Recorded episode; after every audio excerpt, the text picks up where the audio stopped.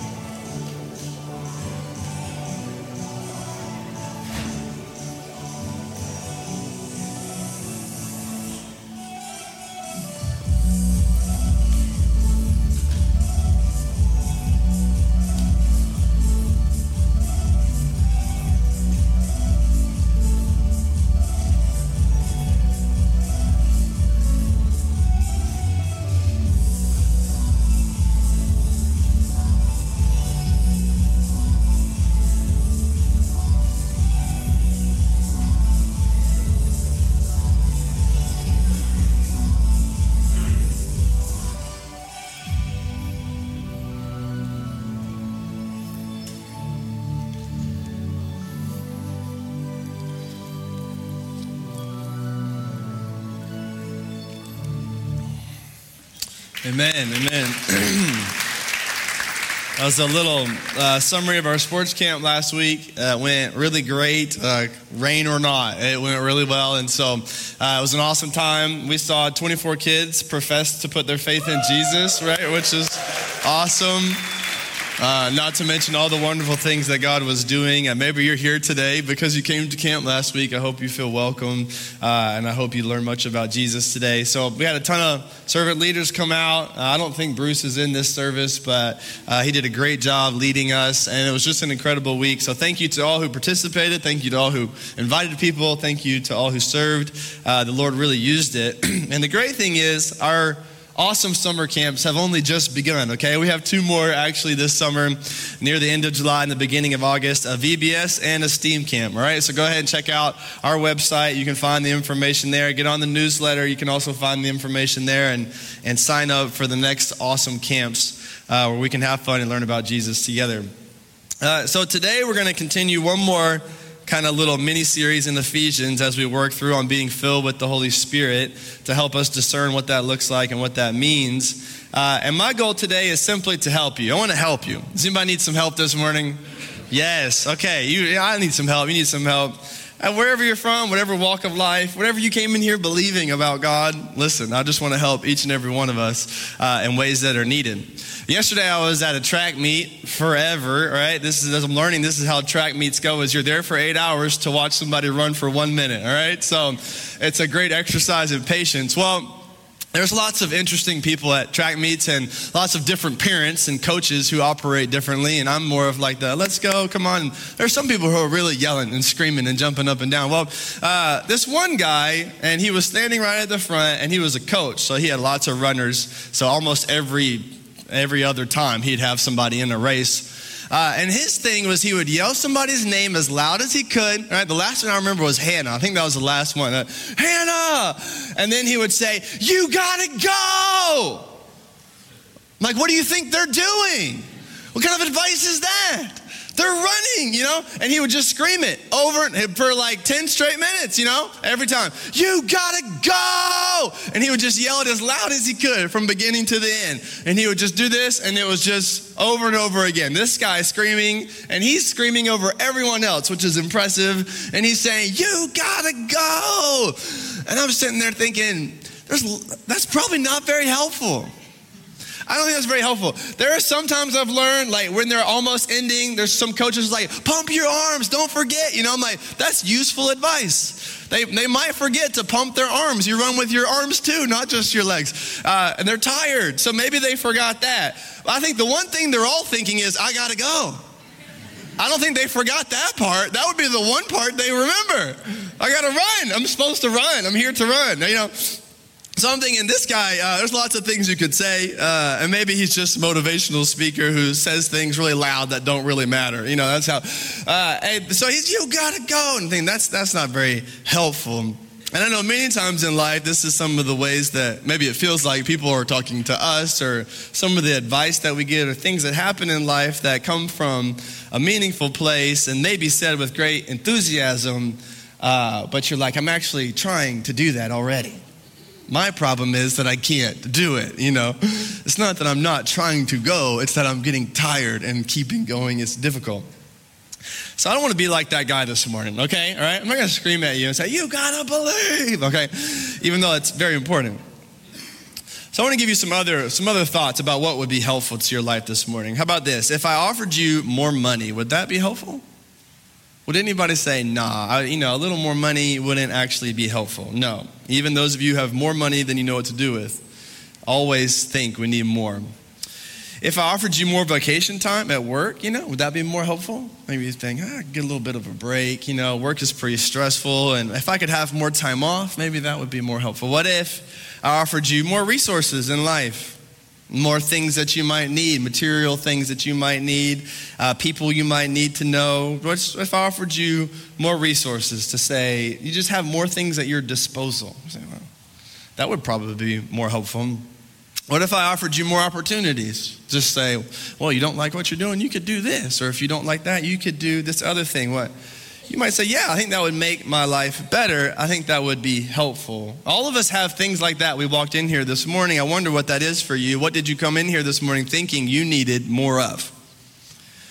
You, everybody came in here morning. You might not have been consciously thinking about it, but it's in the back of your mind at the very least to say, if only I had more of blank, life would go better.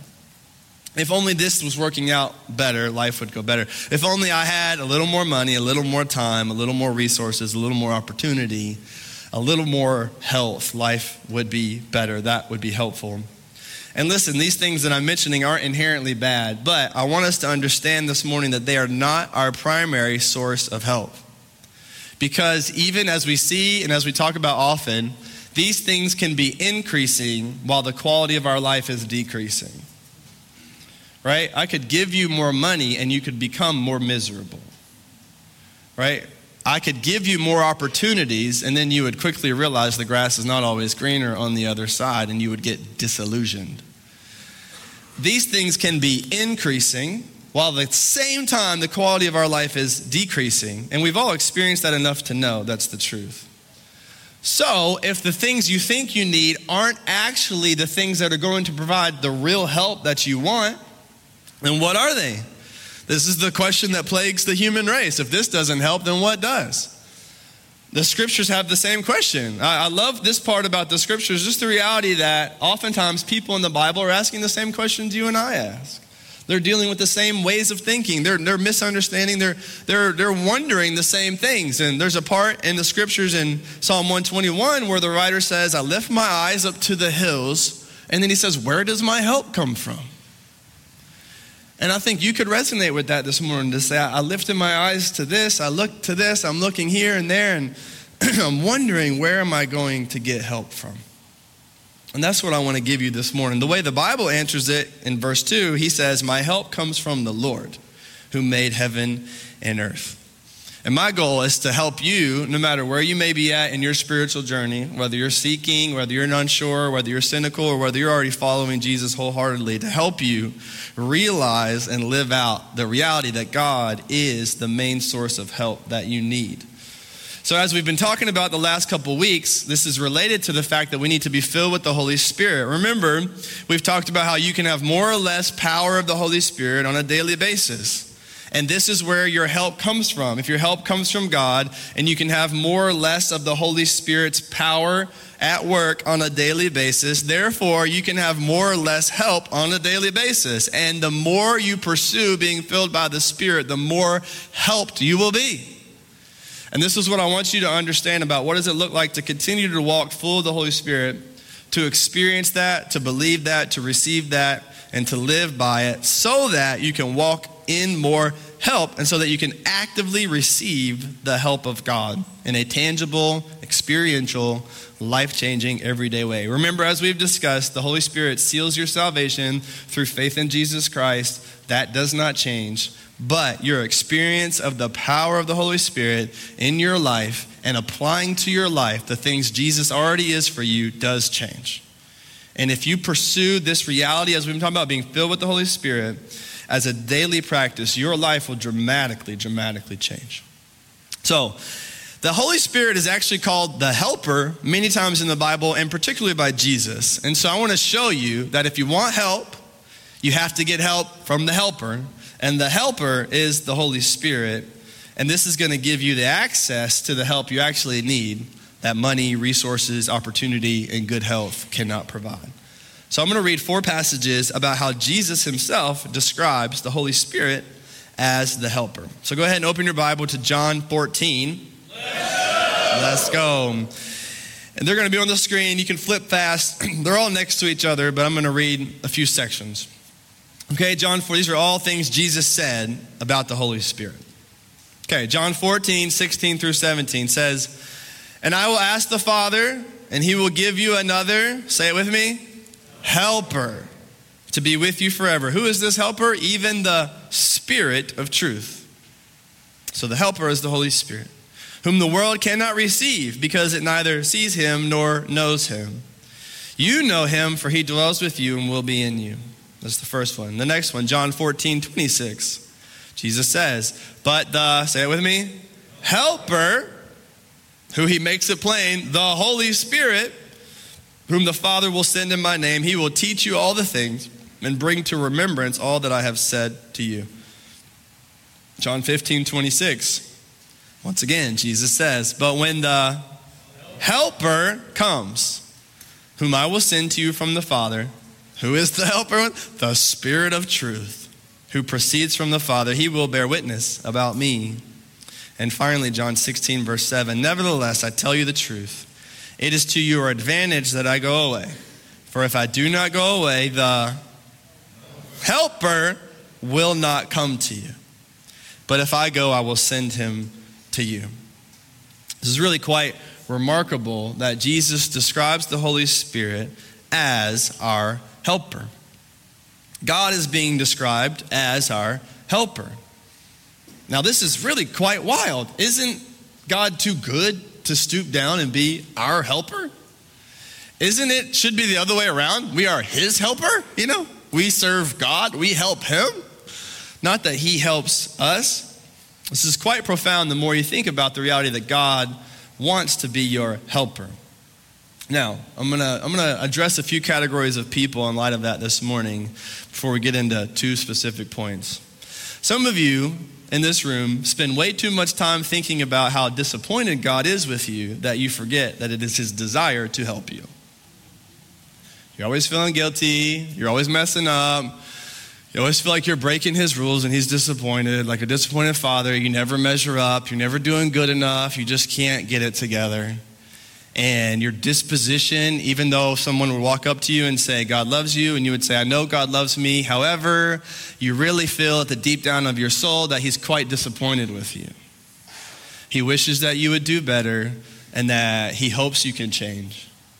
And because you're so focused in, on the fact that you think God is disappointed with you, that you forget how much He loves to help you that his instinct in the midst of your mess is actually to come in and help, not to be disappointed.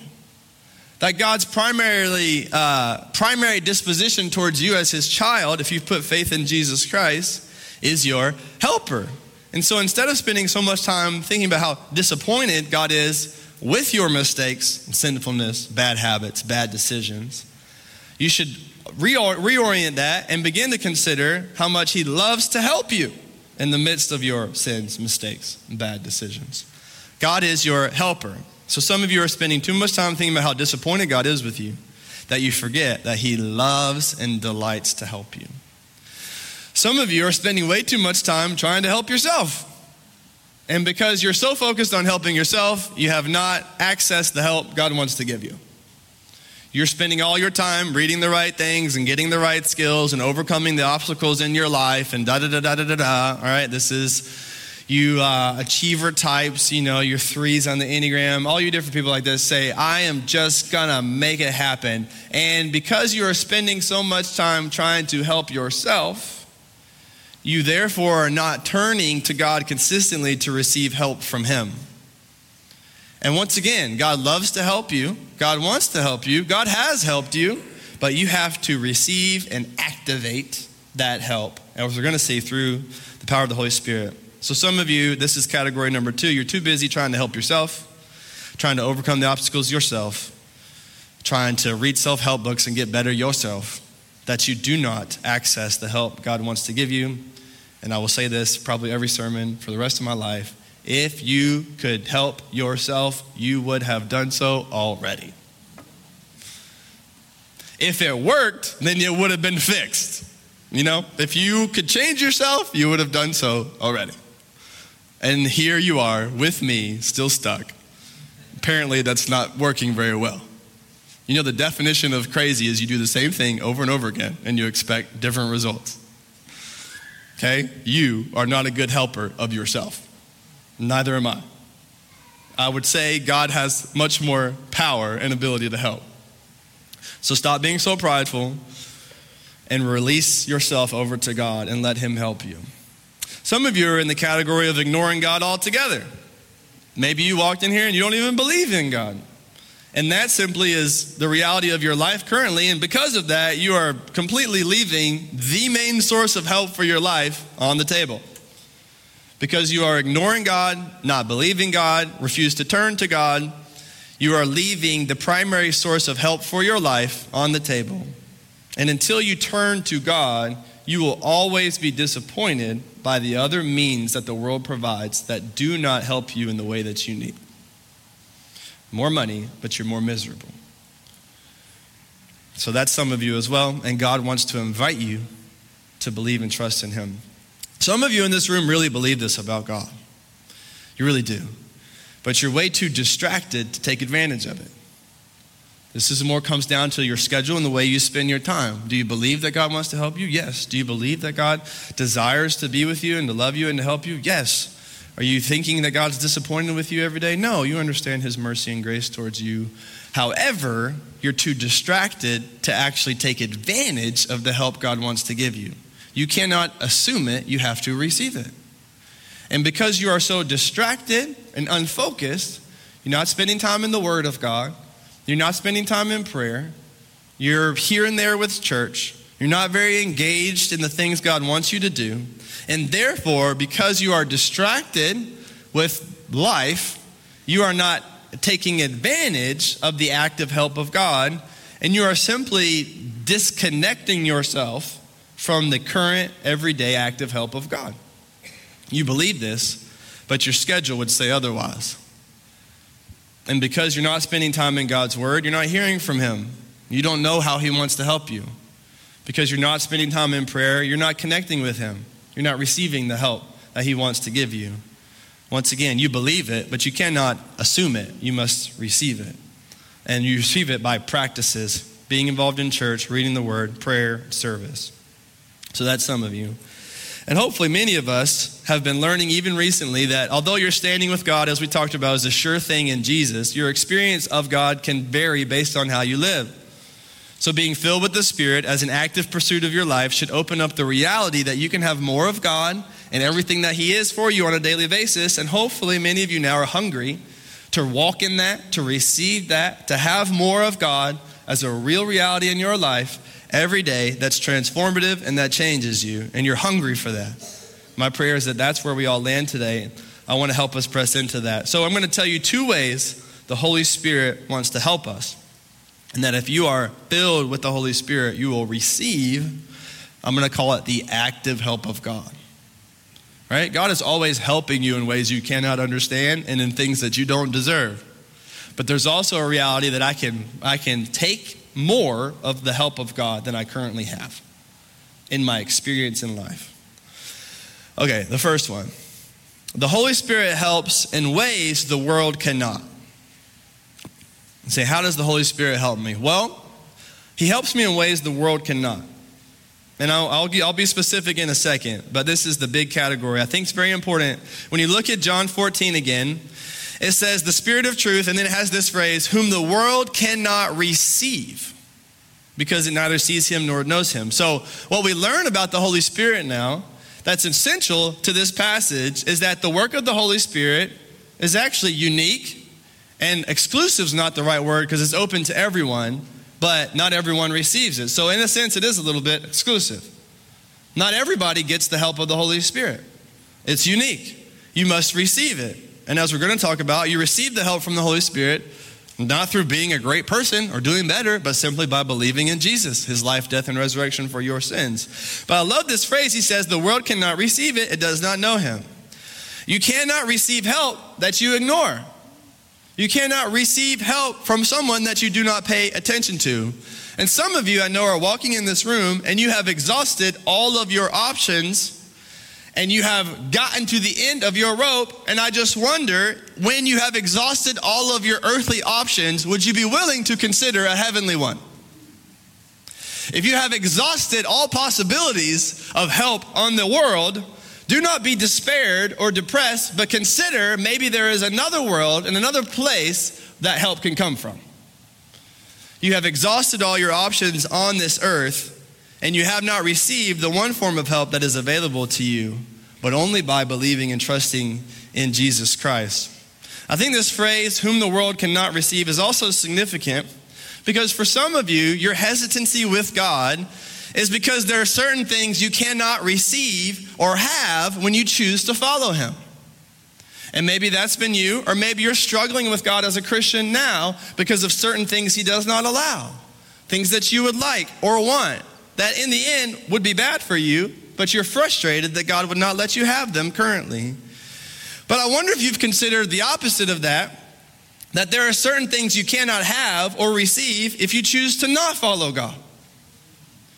You are so focused on the things you cannot have and receive when you choose to follow God that you haven't considered the things you cannot have or receive if you choose to not follow God. And what if the things that you cannot have if you choose to not follow God are more valuable than the things that you can have when you choose to not follow God? What is more valuable? What if the things that God offers you are more valuable than the things the world offers you? What if? This is an important question for many of you in the room or watching online. What if, in an effort to hold on to something you desire, you reject the very thing that can fulfill every desire? What if, in an effort to hold on to something you desire, you reject the very thing that can satisfy every desire? The very thing that's been holding you back from believing in Jesus is that you can't have certain things when you do. And I want to flip that for you and to say the very things that you want in the world will not satisfy, anyways. And the only way to get something that you really want, that you cannot have otherwise, is to believe and trust in Jesus. So instead of following Jesus being a limitation on your life, it's actually an invitation to a better life than you could ever imagine. Now, some of you need to apply this to your Christianity to your following of God, your frustrations with certain things the Lord has not placed in your life yet. It could be something as simple as a spouse, or a better job, or health in your body. And you say, Why has the Lord even withheld such things from me currently? Why has He not placed these in my life as I pray for them? Why is this happening? And I want you to turn and flip your mindset to say, well, at the very place that I want something from the world, I must therefore begin to access the very thing I cannot get from the world, which is help from the Holy Spirit. And you dive deep into the reality that only God can satisfy every desire of your soul. What if, in an effort to hold on to something that you desire, and this applies also to your sin struggles, so hold on to something that you desire you reject the very thing that can fulfill all of your desires. The world, apart from Jesus, it says, cannot receive the Holy Spirit. And if you do not have the Holy Spirit, you are missing out on life's greatest resource. So, what if instead of thinking, if I follow God, I cannot, I want you to consider the opposite to say, if I do not follow God, I cannot. All right? So, for some of you, especially my friends maybe here that are not Christians yet, you're watching online, maybe a family member brought you, you came to sports camp, and you, your phrase goes, if I follow God, I cannot. And the things you cannot do are the things that are preventing you from following Jesus. What if, just for a minute, you've thought a lot about that, you've given that a lot of time. So I want you to consider for a second another way of thinking is to say, if I do not follow God, I cannot. What are the things you may be missing out on if you do not follow God? And these things, as we're going to see from the scriptures, are more valuable than the things you could get in the world if you choose to not follow God. Let me give you an example now. So that's the general principle. The example comes just one verse later, John 14. So he says, I'm going to send you the Holy Spirit. He will teach you these things. And then verse 27 Peace I leave with you, my peace I give to you. Look at this phrase. Not as the world gives, do I give to you. Let not your hearts be troubled, neither let them be afraid. So now look what he's saying. Jesus saying, Not as the world gives, do I give to you. So what he means is there is something the world cannot give you that only God can. And it's called peace. And you know this by experience. It is impossible for the world, by any means that it has, to give you peace. It's impossible. This is something money cannot secure because we never have enough. Peace is not something health can provide because our health can always go wrong, even when it's good. Peace is not something the world can give you because even if everything's working out for you, death is still around the corner. If you had everything the world has to offer, you still have to die. Peace is not something the world can give you, it does not exist, it's not an option. And you've exhausted all the potential resources for peace, and you've still been left without peace. And, the, and Jesus comes along and says, I give you peace, something that the world cannot give to you. And I think there's two realities of this. One is the daily practice of peace and enjoyment of a disposition of like, even though things might not go well, I will be well. Even if I die, I will live. Even if I don't have what I think I need, God is sufficient for me. Those kinds of, that, that peace that helps you navigate daily life. But also, the most important piece you and I and anybody else needs is peace with God. This is what Jesus provides that the world cannot. The world cannot forgive your sins. The world cannot restore your relationship with God. The world is trying to come up with ways to make you feel better about yourself. The world is trying to come up with religions to deal with how you know things are wrong on the inside, but none of them are working. Only Jesus, through his life, death, and resurrection, can provide peace because your sins can be forgiven. Who on this earth can redeem all of your regrets? Can you go to a source on this earth that can take everything you've done for bad and promise that they're going to turn it for good? Is there a place to go where you can find peace that takes you beyond the grave? Is there a resource that you can go to or a person that you can talk to that can get to the very core and bottom of your heart? Is there that kind of peace offered to you? And I submit to you, as you know, that there is not. And Jesus comes to you and says, My peace I give to you, not as the world gives. How does the world give peace? Well, through retirement savings. How does the world give peace? Well, through relationships. And how does the world give peace? Through secure financial security, through putting gates and locks on houses. And as we know, all of these things have temporal use, but locks can be broken and lives can be ended and relationships can break and retirement savings can empty out. There is no such thing as a sure thing on the earth. You should be very troubled if you are not in Jesus, that the peace you have is a facade. And I want to, in a sense, make, make you wiggle in your seat a little bit this morning. You should be uncomfortable. If you think you're going to be okay because your retirement's okay, or if you think you're going to be okay because your body's in good health, or if you think you're going to be okay because you finally found a spouse, or if you think you're going to be okay because your job is going well and you're being successful, you are being fooled and your life is very precarious because as soon as those things don't work out, you will fall apart. It's a facade. Only Jesus can give you the peace you need because the main peace you need is with God. So Jesus dies and rises again so that our separation from God because of our sin can be restored and you can have the relationship with God that you are made for. You simply must believe that Jesus died and rose again for you and receive through active participation. I repent and I receive what God has for me. God wants you to do that this morning, sitting on your couch, sitting in your seat. The only way for you to ever get the peace you need is to trust in Jesus. I love that Jesus says, My peace I give to you. He doesn't say, Peace I give to you. This would be like if Jeff Bezos came up and said, My bank account I give to you. You'd be like, that's pretty good, you know? If I was standing here and Jeff, we both said, my bank account I give to you. I think you'd say, no thanks, Pastor Nate. You can just keep on preaching. I don't want any of that. And you say, Jeff Bezos, you're my favorite person today. I receive your bank account, all right? This is what Jesus is saying. He's not saying a peace, peace. He's saying, my peace I give to you. You know who's always perfectly at peace? Jesus. You know who knows the future? Jesus. You know who has the power to work all things together according to his plan? Jesus. You know who never gets frustrated? Jesus. Jesus, his peace is perfect. Nobody can mess with it, nobody can touch it. And he's saying, My peace I give to you, which is not as the world gives. So that's one example of the many ways that the Holy Spirit takes the realities of who Jesus is or what God has done for us and he applies it into our life. And if you pursue being filled by the Holy Spirit, the help, for example, of his supernatural peace will be more available and accessible to you on a daily basis.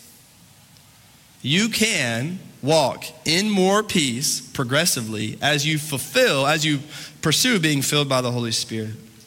The Holy Spirit wants to help you and He wants to offer you something the world cannot. And that applies to everything, and peace is an example. Okay, here's the second thing the Holy Spirit does the Holy Spirit helps us know and be sensitive to the truth of the most important realities of our lives. This is worth writing down. You know, I usually try to make things rhyme and make it five words, but I couldn't do it with this one, all right? So, all these words are important, okay? The Holy Spirit helps us know and be sensitive to the truth of the most important realities of our lives. The example comes from John 16, which is one of the ones I read earlier. I want to follow the train of thought. I'm not going to read the whole thing, but we'll leave it on the screen. He says, I'm going to send you the Holy Spirit. And what is the Holy Spirit going to do? It says he's going to convict the world of sin, righteousness, and judgment. So the Holy Spirit is going to convict, which is to uh, impress upon our hearts to make us hyper aware of these realities on earth sin, righteousness, and judgment. And later in verse 13, it says, When the Spirit of truth comes, he will guide you into all truth. So the Holy Spirit helps us know the truth, but also be sensitive to, or the word here is convicted by the truth.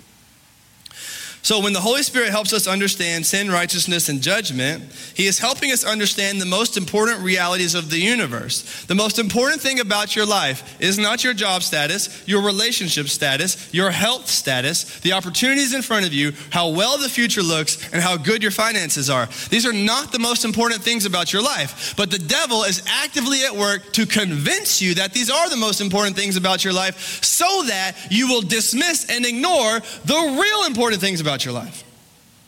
The most important things about your life are these three words sin, righteousness, and judgment that you and I have sinned, which means we have rebelled against God and chosen our own way. And the Bible tells us that this sin has separated us from God.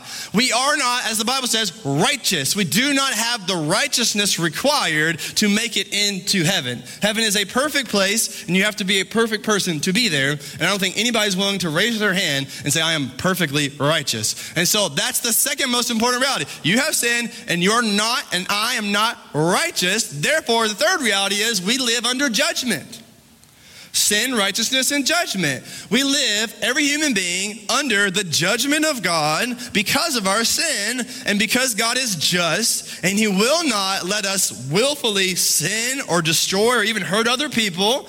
He's not going to let those things go. God is just. And let me remind you, you want God to be just. If God is not just, lots of people throughout the history of the world are getting away with lots of things. The only way to even have real justice is for there to be a God who executes perfect justice at the end times. That's the only possible option, you know? Otherwise, people like Hitler just die. What is it? What is it? So, we want God to be just, but you love it for the problem is we want God to be just with Hitler, but not with us. Was like, you should take care of that guy. He's a bad guy. But I'm pretty good, you know? Are you perfect? And I ask, you know, I'm pretty good though. God's like, well, good, it's not good enough. So you sit under judgment. No matter what you think about yourself, no matter how well you think you're doing, no matter how nice you think you are, no matter how much you compare yourself to others, it doesn't matter. Every single human being, because of one sin, only one, and we have many, sit under the judgment of God. So the most important realities about your life are not your relationship status, job status, health status, future opportunities, financial status, none of that. The most important realities of every human being are sin, righteousness, and judgment. And now the Holy Spirit begins to reveal the truth to us about these things, but also says he convicts us concerning these things, which means he impresses them upon our hearts so that we care about it. This is why you experience as, as a Christian, you experience this, this when you're when you're stuck in a sinful habit and you're constantly bothered by the fact that you know you're doing something you shouldn't do. That's the conviction of the Holy Spirit. And when that is not there, you should be very concerned that your conscience is not bothered by the sin that you commit. God forgives you and He loves you. But if you can sin willfully without being bothered by it, then there's no chance you're a Christian. None. I'm just going to say it blunt and straight. The Holy Spirit convicts us of sin, righteousness, and judgment. Even as Christians, and as we believe in Him and follow Him, He is always bringing us back to Him, saying, You should stop doing that. Don't do that. This is not good for you. And He's convicting us, He's impressing that upon our hearts and saying, You, you should stop doing that. We had to listen to the work of the Holy Spirit. Now, if the most important realities of our life are sin, righteousness, and judgment, what do we do with them? I mean, this is the this is why the Holy Spirit's job is to bear witness to Jesus. Jesus resolves and takes care of all the main realities of your life. Jesus Christ died on the cross for your sin. He lived a perfect life so that he could give you his righteousness, and he received the judgment of God on the cross so you don't have to. So, in Jesus Christ, his perfect life, his death on the cross, all of the issues, the main realities of your life, sin, righteousness, and judgment, are taken care of and resolved so that you can now walk in freedom and enjoyment of all the things God has in front of you. Jesus is the only solution to the sin, righteousness, and judgment that are the main realities of your life. But so many of you, or maybe watching online as well, have been so distracted to think your financial status, relationship status, job status are all the prime realities of your life when they are are not. And you've tried to find solutions for employment, solutions for financial status, solutions for relationship. You've been speed dating. You're trying to find solutions to things that aren't as important while neglecting the solution to the most important thing in your life. You need your sins forgiven, and you know it. Don't even sit here and lie to me. You know it. Deep down at the bottom of your soul, you know it. You know it. And Jesus willfully says, I'll help you with that. You need to be perfect. You know you're not good enough. Stop lying to me and yourself. You know it. Come on. You know it. You know you're not good enough. You know it. And that bothers you. It bothers me. And Jesus comes along and says, I'll help you with that. Jesus is good enough. You know that you sit under judgment of some kind. You know that things aren't right. You know that there's something wrong and Jesus comes along and says, I'll help you with that. And the Holy Spirit bears witness to the fact that Jesus is our helper. And he guides us into all truth. And so I want to encourage many of you to be filled with the Holy Spirit. As you pursue being filled with the Holy Spirit, you enjoy these realities and they grow in their effectiveness in your life.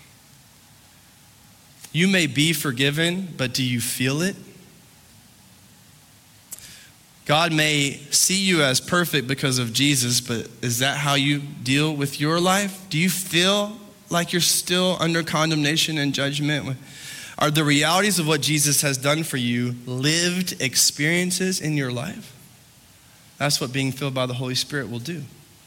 It will take these truths and it will apply them to your life. And He's going to guide you into the truth. How wonderful it is to know there's a place where you can get the truth. In a world full of fake news and deep fakes, what reliable source will you consult for the truth? And the Holy Spirit says, Well, you can't find it here on earth, but you can find it from heaven. And so, would you turn to Him today? As we close, I'm going to invite the band up, and I just want to finish reading the psalm I read in the beginning. So, I want you just to close your eyes and meditate on this as the band comes up, and then we're going to sing and pray and respond to the Lord and have a prayer team down front. So, the question that was asked in the beginning I lift my eyes to the hills, from where does my help come from?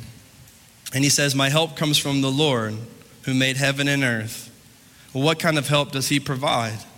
I'm going to finish reading Psalm 121. I want you to receive it by faith. He will not let your foot be moved. He who keeps you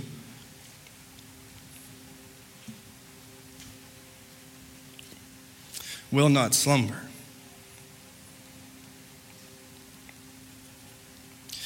Behold, he who keeps Israel will neither slumber nor sleep. The Lord is your keeper. The Lord is your shade on your right hand. The sun shall not strike you by day, nor the moon by night. The Lord will keep you from all evil, and he will keep your life. The Lord will be your will keep your going out and your coming in from this time forth and forevermore.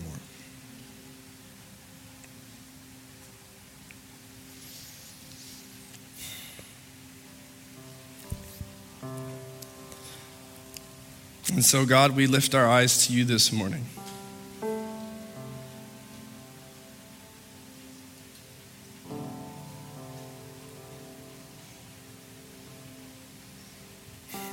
Does our help come from?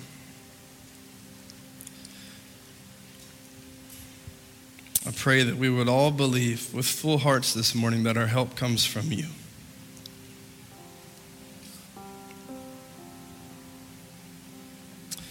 We thank you for the Holy Spirit, that He is our helper. We thank you that it is your great desire and delight to help us even in our weakness and sin.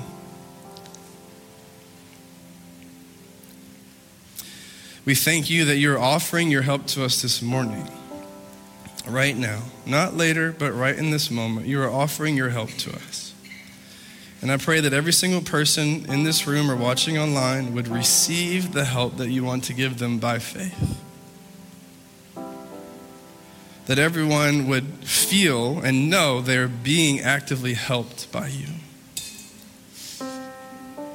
And I pray that we would take advantage of the reality that as we are filled by the Holy Spirit, we can walk in more and more and more of the active help of God. And so now, as we sing, would you help us? As we pray, would you help us? As we prepare to leave and go back out into the world, would you help us? And I pray for every soul who walked in here who doesn't know you, who doesn't have the help from God because they don't believe in Jesus. I pray, Lord, that you would do what you said, that you would convict them of sin, righteousness, and judgment, that you would not let them dismiss what they really need that they would be exhausted about every other option they've tried and that they would turn to Jesus.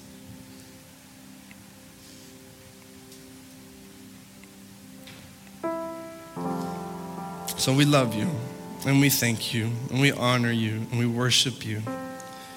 And I pray that every soul in this room would be humble enough now to receive the help you want to give whether it's through prayer or through getting down on our knees or through some form of response, Lord, that we would take advantage of what you have to give us. And we love you and we thank you for what you've done for us in Jesus. It's in his name we pray. Amen. Amen. Why don't you stand up? There's a prayer team down front.